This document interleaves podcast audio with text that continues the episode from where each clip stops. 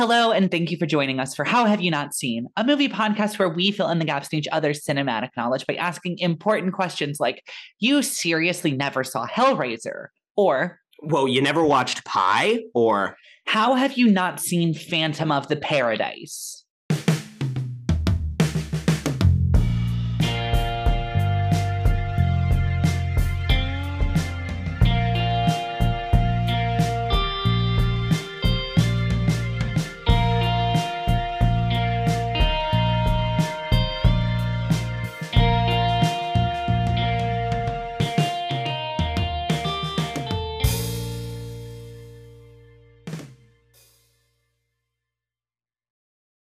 Hello, and thank you for joining us again for How Have You Not Seen? I am your co host, Caroline Thompson. I'm Carson Betts. And this is How Have You Not Seen, a movie podcast where each week we pick one of our favorite movies that the other hasn't seen. We talk about it. Then we go and watch the movie. And we talk about it some more.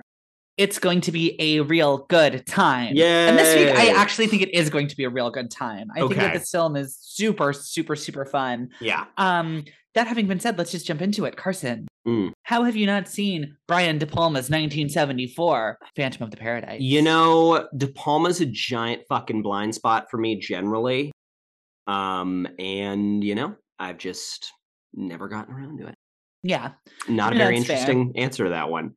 No, that's so fair though. Um, I do think that De Palma is in that interesting zone of director of like, I feel like De Palma's a really big blind spot for me as well because Yeah. first of all, he's produced so, So many, many fucking movies. movies. Like he's Yeah, directed right. so many films, and he's one of those. He's at the like tier of director that it's like it's low enough that like when you're really starting out and you're like, okay, like I need to do like my Spielbergs, like I need to do Kubricks and Yeah, fucking yeah. exactly exactly like like he kind of like you know my coppola's like he he kind of drifts to the bottom of that list and then you're like oh my gosh like i have like torn through so much of like the cinematic canon which like hey i still have not the whole thrust Yeah, of the show is there's too mhm. many movies we haven't seen yeah. um but then you kind of get into it and you're like oh like like i'm like learning about like these deeper things like i'm learning about like you know these these other like niches of film and like you kind of go you kind of walk right past De Palma to get to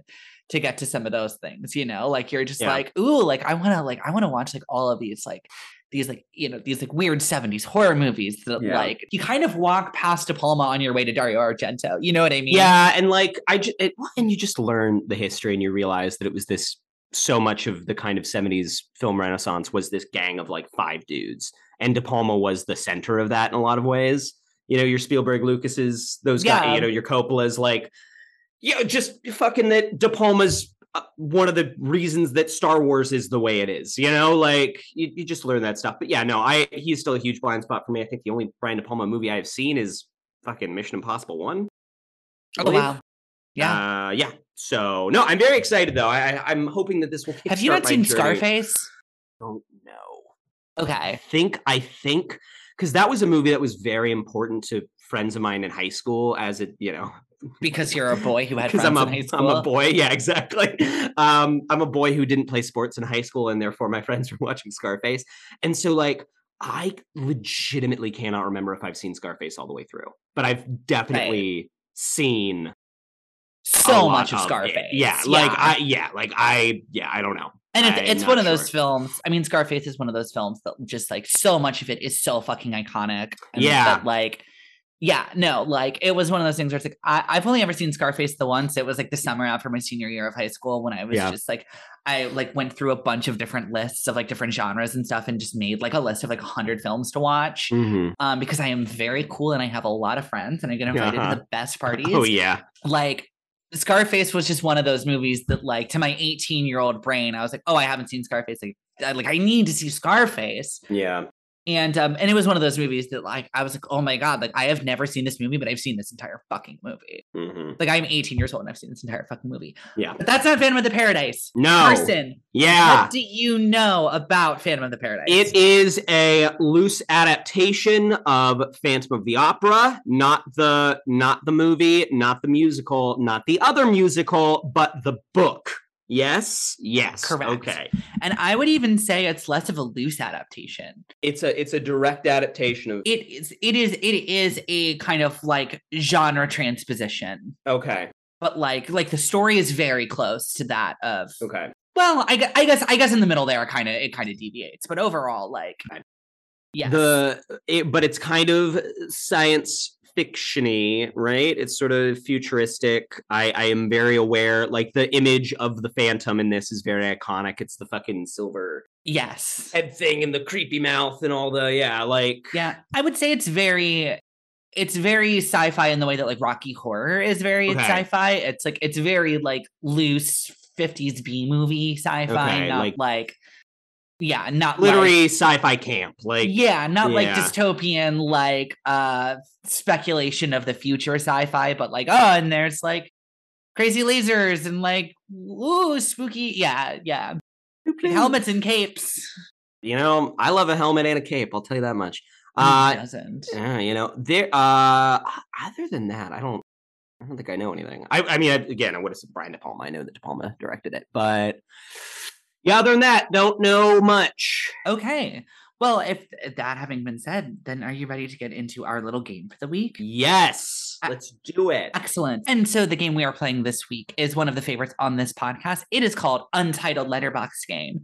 In this game, uh, if you are just joining us for the first time, the way this game works is that I have found three low star reviews. I believe they are all half or one star reviews of three different films, one of which is Phantom of the Paradise, and two of which are for um, films that are tangentially related in some way. Mm. I'm going to read them, and Carson is going to try to guess which one is which. Carson, are you ready? I am so ready.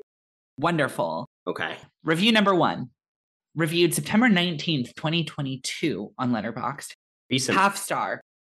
Why does this movie exist? Was this really a story that needed to be told?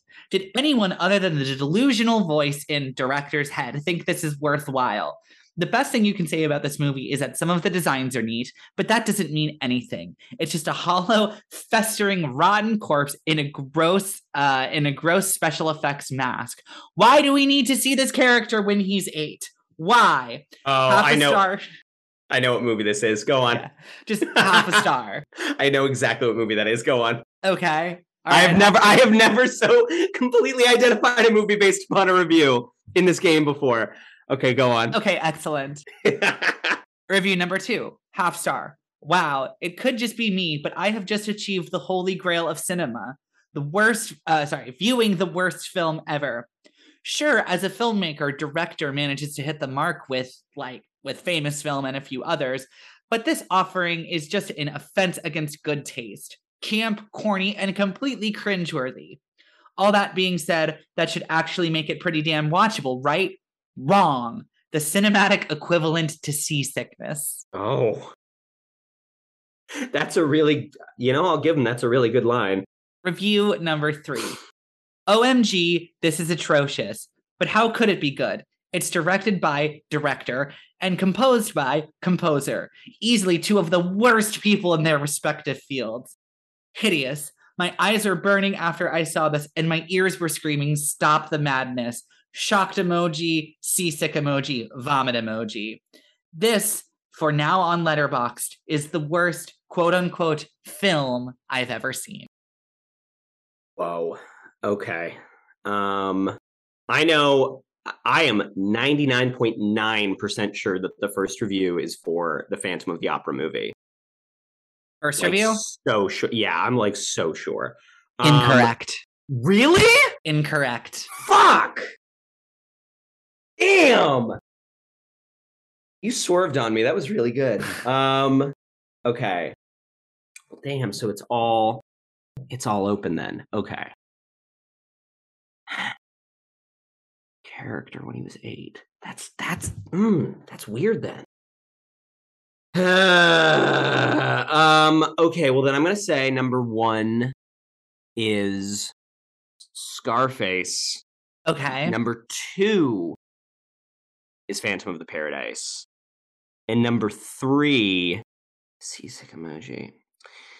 I'm gonna say is Brian De Palma's Blowout, because that's the one I've heard is the grossest one.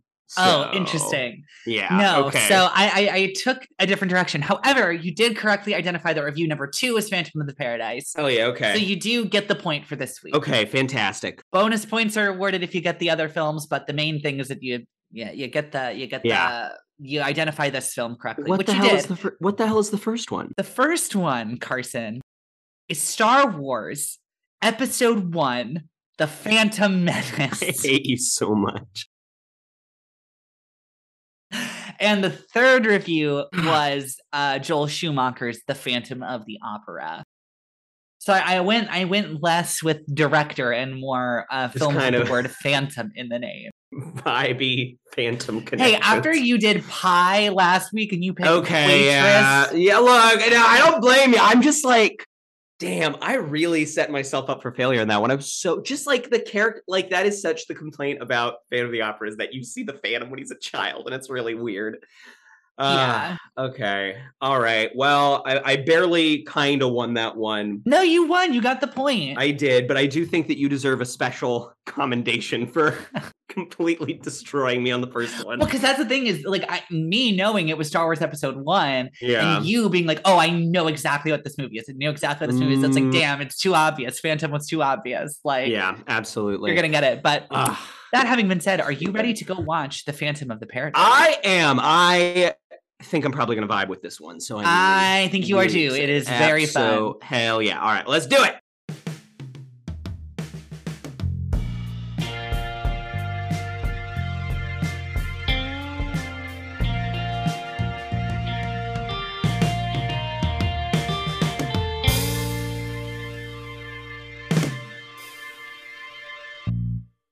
And we're back, We're back.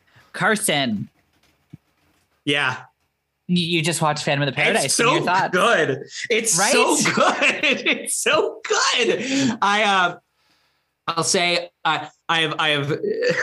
I've I've detailed this experience on this podcast a number of times. It happens uh, pretty frequently where like I have zero time management skills, something that you two know very very well. So like frequently I'll be watching I'll be watching like one or two movies for this podcast and then also another movie that I just want to watch like on a Friday night before we record.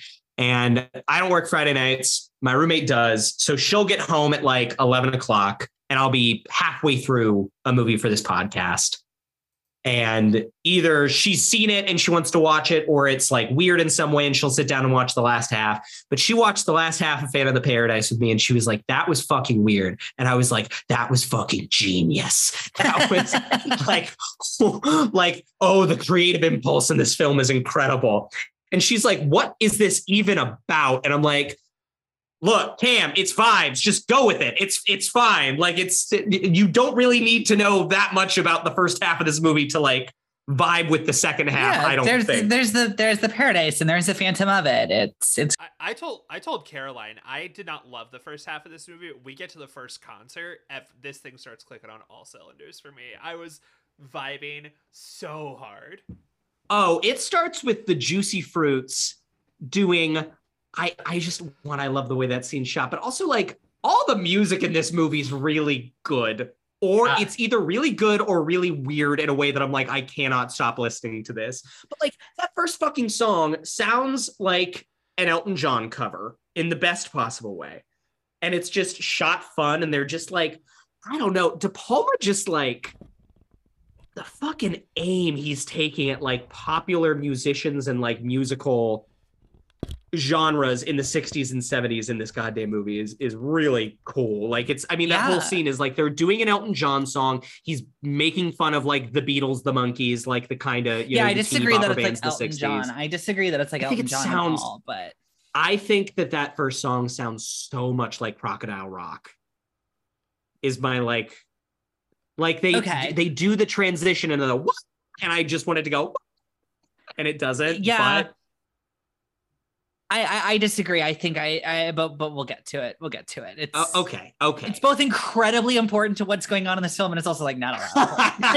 like not a lot. Yeah, but like I don't know. So this movie rules. My take at the end of it, I'm pretty sure it was my Letterboxd review, is that like, yeah, realism can go fuck itself. Like realism found dead, lying in a ditch at Brian De Palma's hand. Like this thing is just so creative and so energetic and like I do not really care if it makes any kind of logical or emotional sense because the things that you see are just so interesting and compelling to look at. I mean, it's so goddamn camp obviously in an incredible way.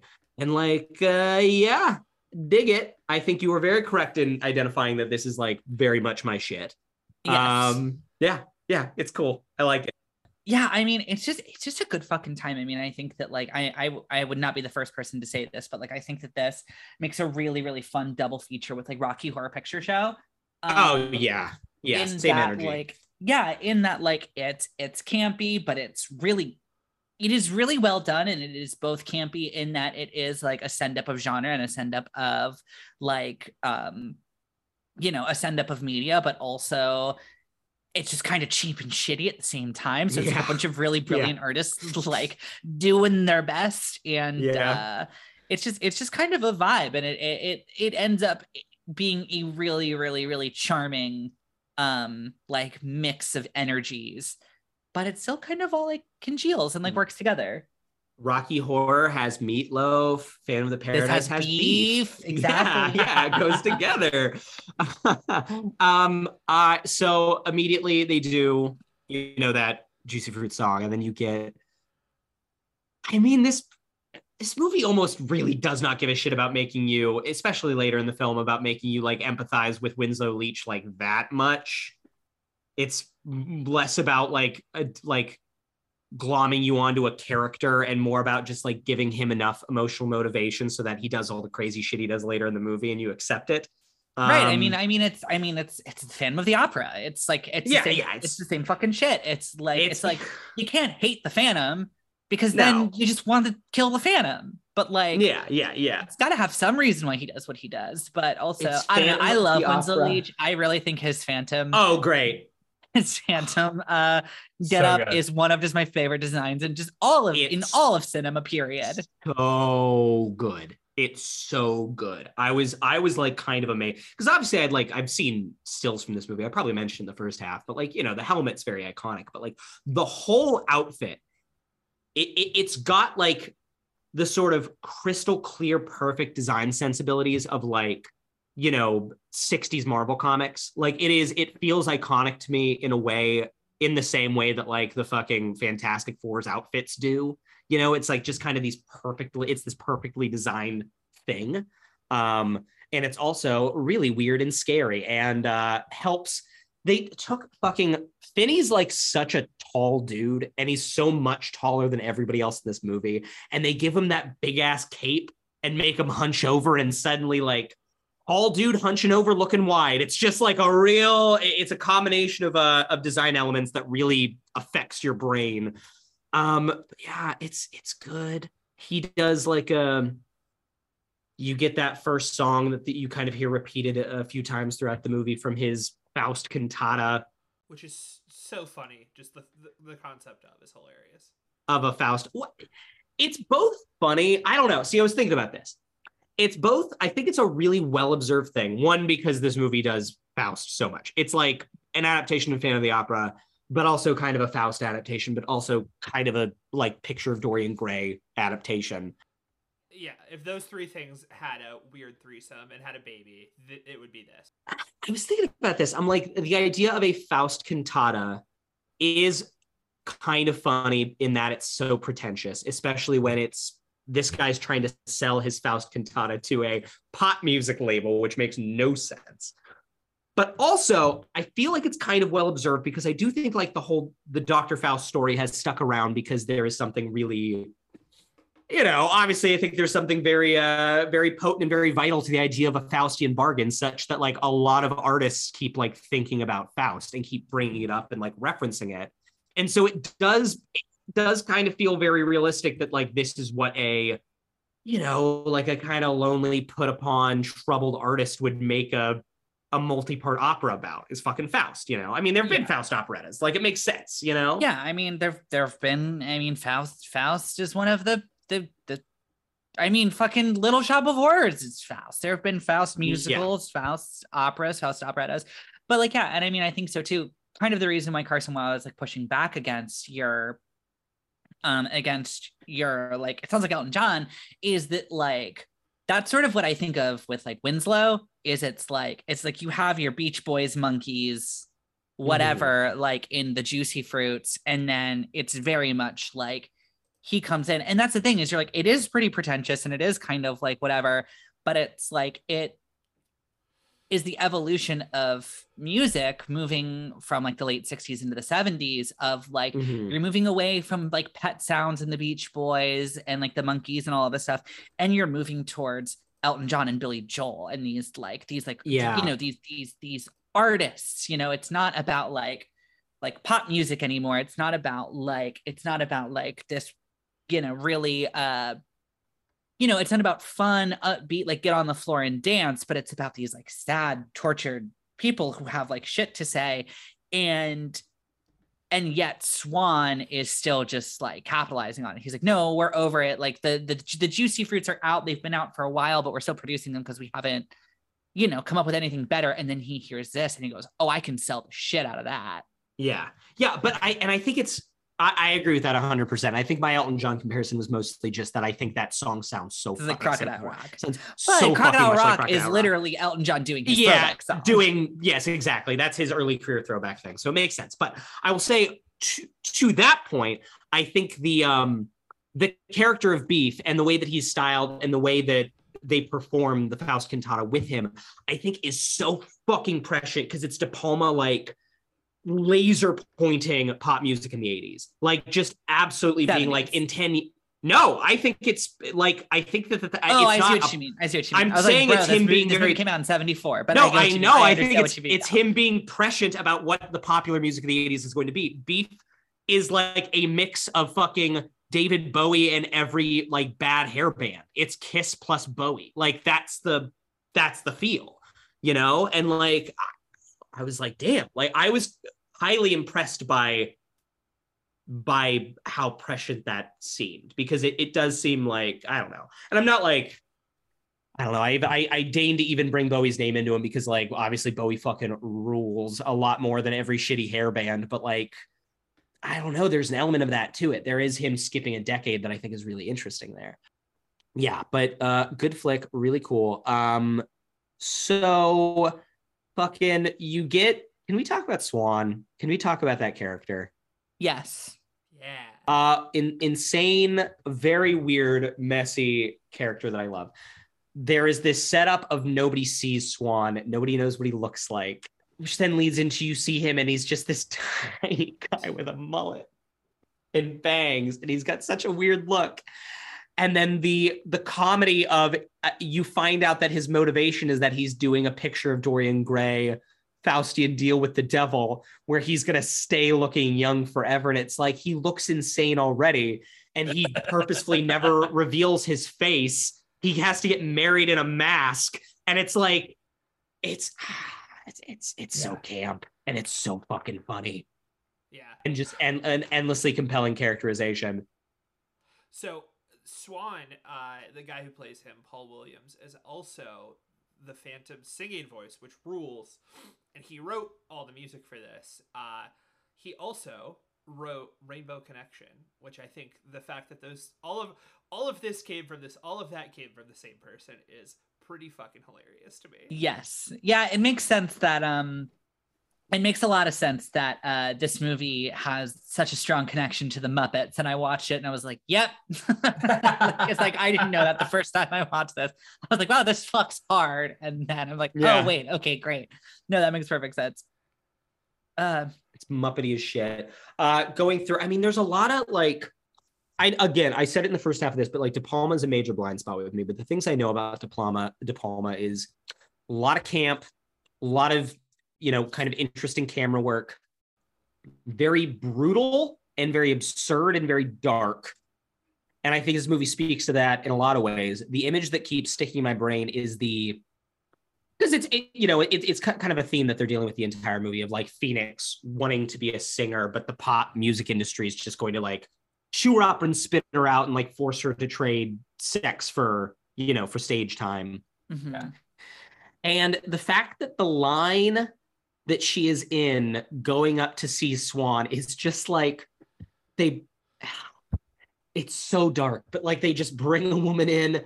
Swan's assistant jumps on top of her, and then it's like two seconds later, done. Bring in the next one. We're gonna do another. Like, Yeah. is simultaneously so fucking funny and such a weird, bizarre visual gag, but also really fucking dark. And so fucking dark. Yeah. Yeah.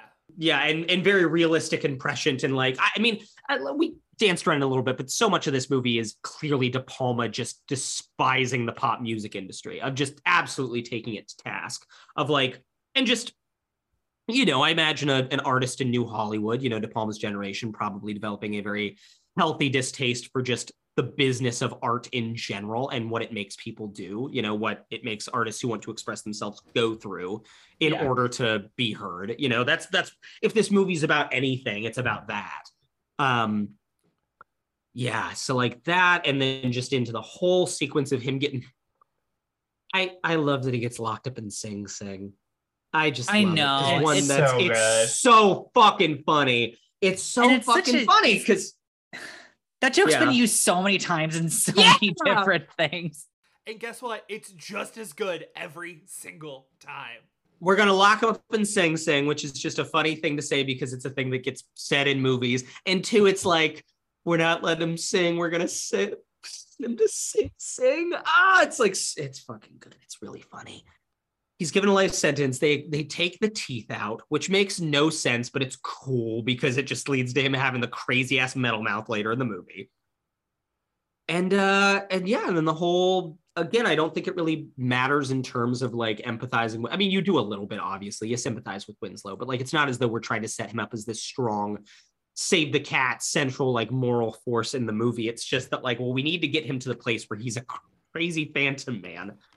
So let's drive him insane and give him metal teeth and like stamp his face in a in a record press. His his performance is incredible. Benny is so good in this Yeah. movie. Yeah. No, I know This- it's it's the- it's a yeah. super fun time. It is a very over the top, very fun comedic performance. Um, and I don't know. I think I think you're selling it a little short. Like, ah, well, we don't really have to care about this. We just got to get him to the point where he's a crazy phantom. I feel for I'm, him. I'm, like, I'm being, I mean, yeah, me too. bad. I'm, I'm being a little flippant. I'm being flippant. Yeah. I, I admit that. No, I'm not saying I have no sympathy for Finley. I'm just saying that, like, you know, because he's just so dumb. he is so dumb. He's so fucking dumb.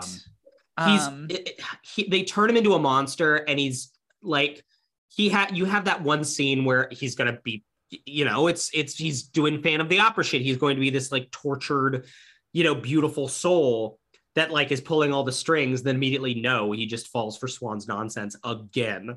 yeah, Like, instantly. yeah, yeah, instantly. Yeah, and it's yeah, he is really dumb. He just yeah. It's so sad because the whole that first scene with him and just immediately the guy going in and being like, "Yeah, let me just take some of your music." You're like, you know where that's going. You're like, oh, oh, no, exactly. yeah, Well, especially too because they've already had the conversation. Um, they've already had the conversation about how he ruined like this girl's life, like this Mhm. guy, and then they're just like, oh yeah, and then like I mean, he literally like says like you hear because you're watching it through um, what's his face is uh through Swan's POV, Mhm, um, which I think is like a very interesting choice because it is kind of just like you know implicating you a little bit and like the fact that you like all this music is the reason why like you know All of this is happening. like all of this is Yeah. happening yeah so um i think that's good but like you know i mean he straight up says like oh no like not not fucking him you idiot like we're gonna steal his music like go steal Yeah. his music Yeah, yeah. And it's important to that point. It's important that the movie starts with that killer fucking song by the Juicy Fruits, so that you both later, like Winslow. I, I remember specifically Winslow says, "Oh, they're greasy." Like that's his uh his Yeah. takedown on, which is one very true. And you're like, yeah, these are clear. These are not artists. These are like, you know. Uh, You know these are these are uh, these these people that are symbiotic with Swan with the record label that you know they're and also what a banger music of an opening but it's a fucking banger. Like it's so good. Yeah, it's like, and you're watching it. It does. It implicates you. It's like, yeah, this is the shitty pop music you like that is getting turned out by horrible corporations. Like, congratulations, you're part of it. Um, yeah, it's such a banger. It's so good. Even when they come back later when they're the Beach Bums, awesome. Not, you know, hey, here's something controversial. I'm gonna say. I love the Beach Boys. I think the Beach Boys are really good. I listen to Pet Sounds a lot. Like, yeah like good and uh but yeah uh and then they come back later in the skeleton costumes that's great like i The the undead is my favorite. Uh, is my favorite version of them. it's a fun look i oh, i'm skipping ahead because there's just so much i mean this movie is really frenetic and in in fast pace so i think it, it fits that i'm just like thinking of shit but like i love that that scene they're doing the frankenstein send up like that's their whole bit with bringing out beef. And the background looks like the campus version of the the 19 what year was it? 32 frankenstein movie?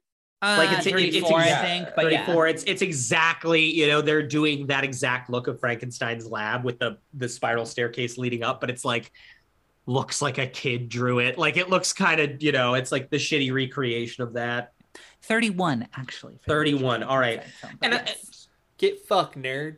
i'm sorry i mean it's I, there's that i mean there's a lot of de palma i think wearing his inspiration on his sleeve in this movie i mean he does a parody of the stabbing scene from Psy- psycho a straight up pastiche of it Yeah. and it's hilarious yeah and it rules like it's it's this movie balances so well being a love letter to so many things while also taking down so many things like it's pretty fucking it's pretty fucking genius in the way that it balances those two things I agree with that. Yeah. Um but it's just such an exciting movie. The, the scene where he gets his voice back, the whole like the recreation of the voice through the the box is just cool. i almost wept in that scene like that that that was like i thought like one of the most beautiful definitely like maybe my favorite performance in the movie but like i thought that moment was just so fucking beautiful of him like and granted there's kind of sinister stuff going on as well but just like that last like 30 seconds where he does fully get his voice back and sounds so good that i just loved every i loved every bit of that moment yeah, It it's is really cool. it's great. And um, this this here here's my here's my thing. Here's how I know we are um, maybe not living in the darkest timeline, but not the best timeline. Is um, there's an alternate universe in which uh, they turned this into a stage show instead of um, Mhm. Lloyd Webber's Phantom of the Opera. Yeah, know what I'm no, uh, no, my roommate said exactly that. It, uh, I think during the the bit with the undeads with beef coming out, she's like, "Why is this not?"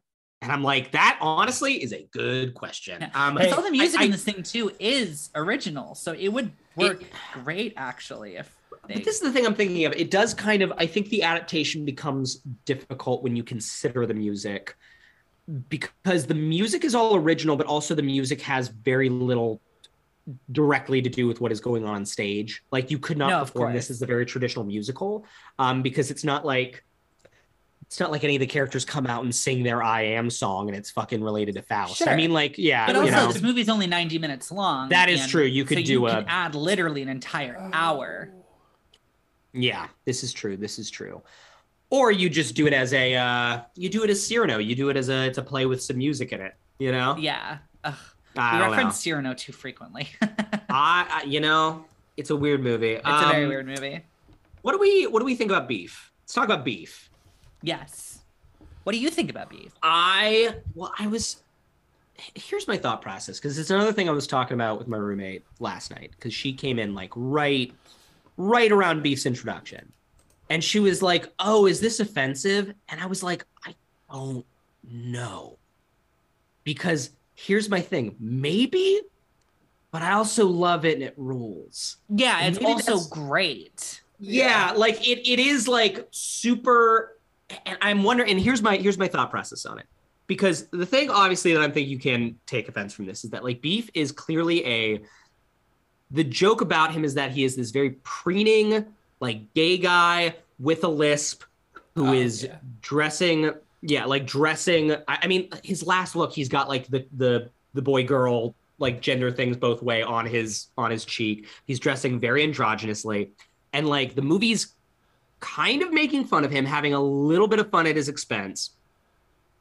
But one his characterization is funny. He is a real person. I love that he's the only one who's smart enough to be like there is a man killing people. I am getting out of here. Like no way not doing it.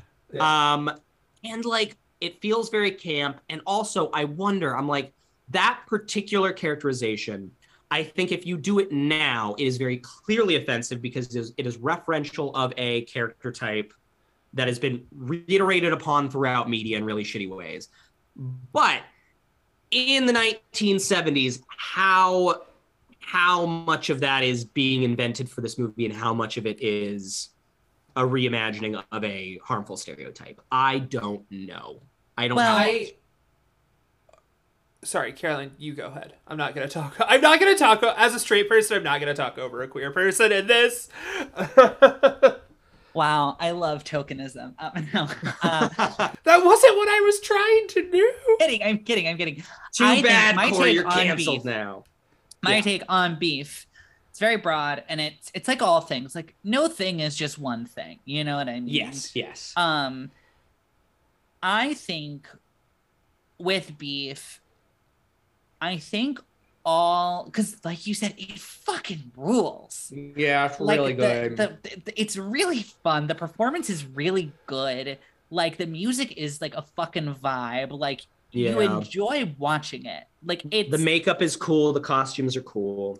yeah, and I think with beef overall, the parody, the the joke is more at the expense of the music industry, and it is more at the expense of like you know art as a commodity and art as an industry more so than it is like hey look at this faggot you know what i mean and i'm Mhm. allowed to Yeah. say it uh, Yeah. um you know like it's it's at no point do we is it like is it like oh my god beef fucking sucks like we hate beef we beef actually the film generally speaking the film likes beef the film just thinks what beef is being used by the corporate corporate overlords to do is bad and stupid and kind of silly but like beef as a person overall is like fine like yeah. Beef isn't think- like a preening Disney villain queen. Beef is just kind of like a musician who like wants to sing and does a really good job when he does. Yeah. He's taken a few too many drugs, but you know, that's all of them. Yeah. I, I that does make me think about how earlier in the movie the the harem scene, which is very Yeah. funny. Sorry, I laughed because I just thought that was a bizarre, a just weird, weird thing. No, it's It- funny. It's, it's it's weird and it's funny, but it's literally they like they it's a harem. They they're in a big circular like and and they're all but they're all I don't know. It's really funny. It's like but and the revelation of like one of them is Winslow and it's Winslow dressed up as a woman and like Swan Swan uses that word to like like get him out of here Yeah. and then immediately is like not this guy this guy is is my champion and like yeah it's it makes you think about oh there's some hypocrisy here it's not that the movie is making fun of anything that is queer i think the movie is pretty coded in that in a lot of ways but it's that it's it's the thing you're saying caroline it's it's all about like Yeah. can it be can, can it be corporatized can it be used can we monetize this person's identity you know Yeah. Corey, you were gonna say something about beef? Um, yeah, I don't know that. uh, I was talking about beef. Um, I, name's beef Carolyn, I think you summed it up well, and I don't know how. I don't know how solid this point is, but I'm just gonna kind of talk through it. Um, Hmm. I think that the difference is at, at this time, camp is eh, still today, but I think in a more kind of organic punk way. This time period, camp is so tied to queer culture, and you know, John. I don't think John Wa- John Waters, right, is who I'm thinking of. yeah. I, I he's 80s, so I think this predates him a little bit, I believe at least. But I think that for me, for me with Beef, th- he lives so much in that world that that it- it's very loving camp in the way that it's done, and it's like Caroline said, not punching down at all. But this this movie feels so in the world of queer camp movies that that's kind of where my brain went to when we when we initially brought that up. Yeah. And Corey, I mean to almost to your point. So like um John Waters' more mainstream stuff was in the 80s, but Pink Flamingos is 72. So Pink Flamingos predates this. Okay. And I agree. I agree. And I mean I think it's like it's like this film very like um like I, I mean, like I said in the very beginning of this, like it, it makes a fun companion with um with Rocky Horror. Yeah. Um, in Yeah. that way. And I mean Rocky Horror is full of quote unquote problematic representations of things and stuff, which like I personally find to be rather stupid because I think if you listen to what Rocky Horror is saying and you are like, no, like I don't know, people like to say, and I'm not going to get into it, but people like to say like, Mhm. oh, Rocky Horror is talking about X and therefore they hate Z, and it's like, whoa, Mhm. no, no, no, Yeah, Rocky yeah, Horror yeah. is talking about. X, so let's just kind of focus on X, shall we? And like, I don't know. I, I personally think Rocky Horror uh, is good actually, and the the good that Rocky Horror has done for the queer community is. Uh, I mean, it's very much that tweet of just like, hmm, the interesting tweet you've got there. uh, I'm gonna what whatever it is. Like, um, here's the most here's the most bad faith reading of it I could possibly imagine. Care to respond? And it's just Yeah. like, no, I don't. Act. I don't. That's my take on Uh, Rocky Horror, and I think this is this is very similar. Like, I think that it it, it invites that um, you know, it invites that uh comparison like very lovingly and like as a contemporary. Yeah, I think that this is skipping forward 20 years, but I also, during a lot of the musical sequences in this, was like, oh, uh, John Cameron Mitchell clearly loved this movie when he was making Hedwig and the Angry Inch. I think, like, stylistically, I think there are a lot of compare. I, I think there are a lot of comparisons that can be drawn between the two. Like what? Uh, I, I think just the way I mean I have not seen Hedwig in a minute. I'm, I'm forgetting what specific moment there was in Phantom of the Paradise. So this is a point that has immediately maybe had a hole poked in it. But I think just the way that some of the concert footage is shot and some of the musical sequencing, um, is di- it's like diegetic in the world of the movie, but it's also shot in kind of an isolating way, if that makes any sense. It's not necessarily let me wrap you in the warm embrace of this song, but like we're just gonna do this and you're gonna take whatever you're gonna take from it. no, yeah, totally. yeah, uh, it's good. Let's talk about Phoenix, another good name. Oh, love Phoenix. I love Phoenix. I again, I think there's the bad faith reading of of her character in this movie where, like, she just so immediately succumbs to uh to Swan after um like she's so headstrong and so like I just want to sing and then she gets any opportunity and she's like actually I'll do whatever you want. Take my voice please. Like you know which again I think it's more pointed at very exaggeratedly just lampooning the industry and showing how fucking evil corporatism around art is.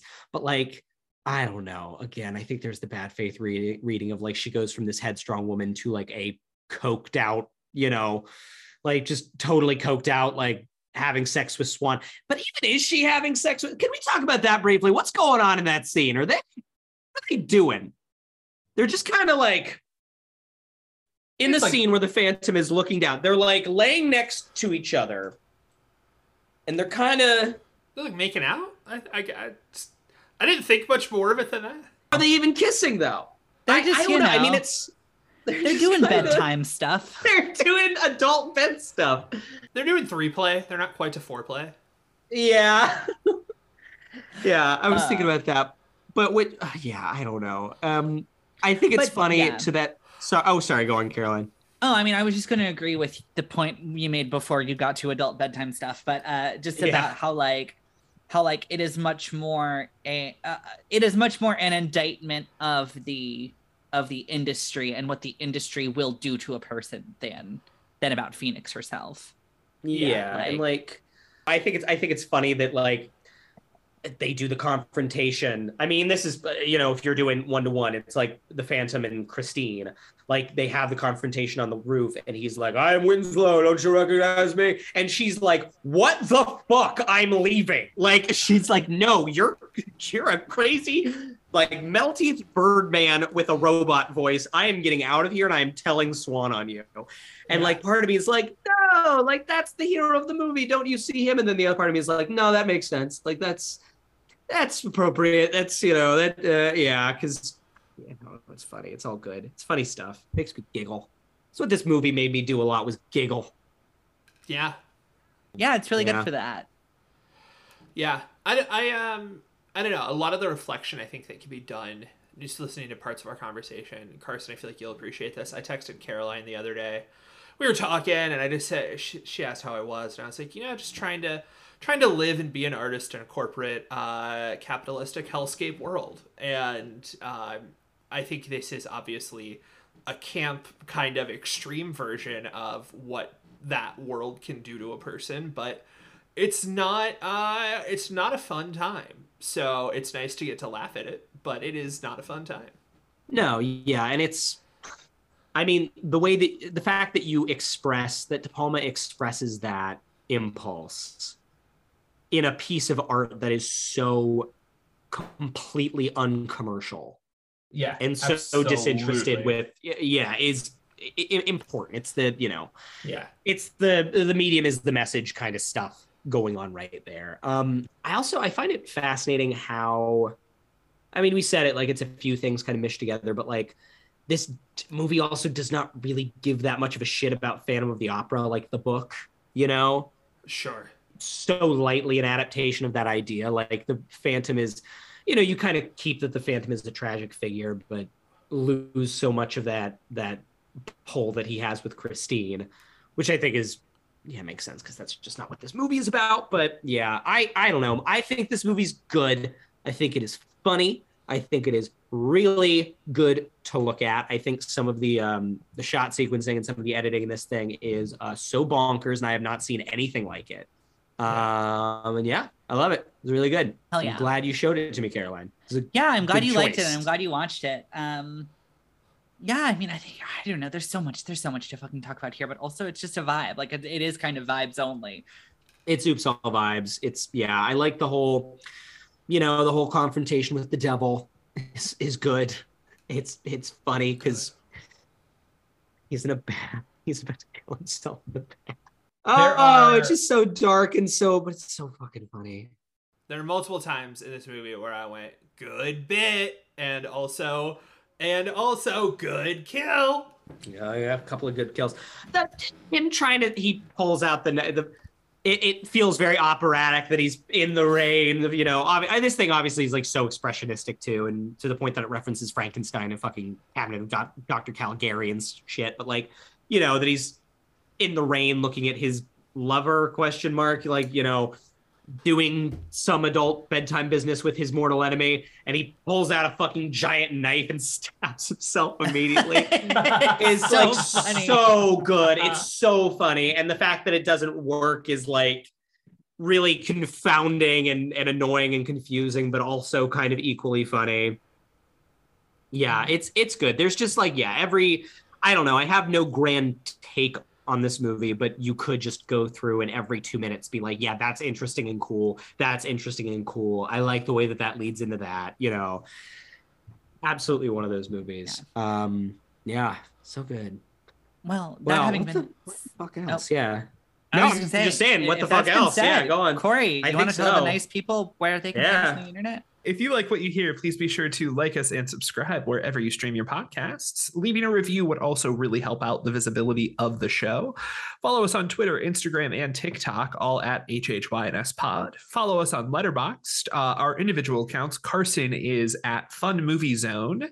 Caroline is at CK Cinema, and I am at Corey Reagan. Uh, special thank you to our patrons. If you would like a shout out on the show and bonus content, head over to our Patreon, patreon.com slash HHYNS pod. Well, then, Carson, if that's all Yes. Phantom of the Paradise, do you want to tell the nice people what we're going to be doing next week? Yes, I would love to. Um, one, we are going to be starting a we series, a thing that uh, we like to do from time to time on the show is is kind of delve into a few movies that are either explicitly related to one another or directed by the same person in this case. We're going to be going into a little bit of a Michael Mann series. Talking about that guy. Yeah, Michael Mann facts. Michael. Michael Mann facts. We're gonna start. I'm going to Michael Mann spread all over this Oh podcast. no. Uh, and we're gonna start doing that by talking about a movie that is as different from this movie, I think, as you can possibly get. Uh, we're gonna be talking about The Last of the Mohicans, starring uh, my my guy, Danny D, Big D Day Lewis. Danny Oh. DeVito? Oh. Danny DeVito Lewis. Danny D. You know, Uh, I'd watch that remake. It'd be I would watch the fuck out of that. Um, Yeah. Well, great. Well, I'm super excited to watch that. Um, as you, you all have probably guessed, I have never seen Last of the Mohicans. So yeah. Is that how this works? that is, yeah. That is how this each, Well, so works. this is how have you not seen it? It's a film podcast where each week we pick one of our favorite movies that the other hasn't The other seen. hasn't seen. We talk about it, and then we watch the movie, and then we talk about it. and then we talk about it some more. Yeah, yeah, yeah. Yeah, so, yeah, yeah, yeah, um, yeah, yeah. Well, then we'll see you guys next week to talk Last of the Mohicans.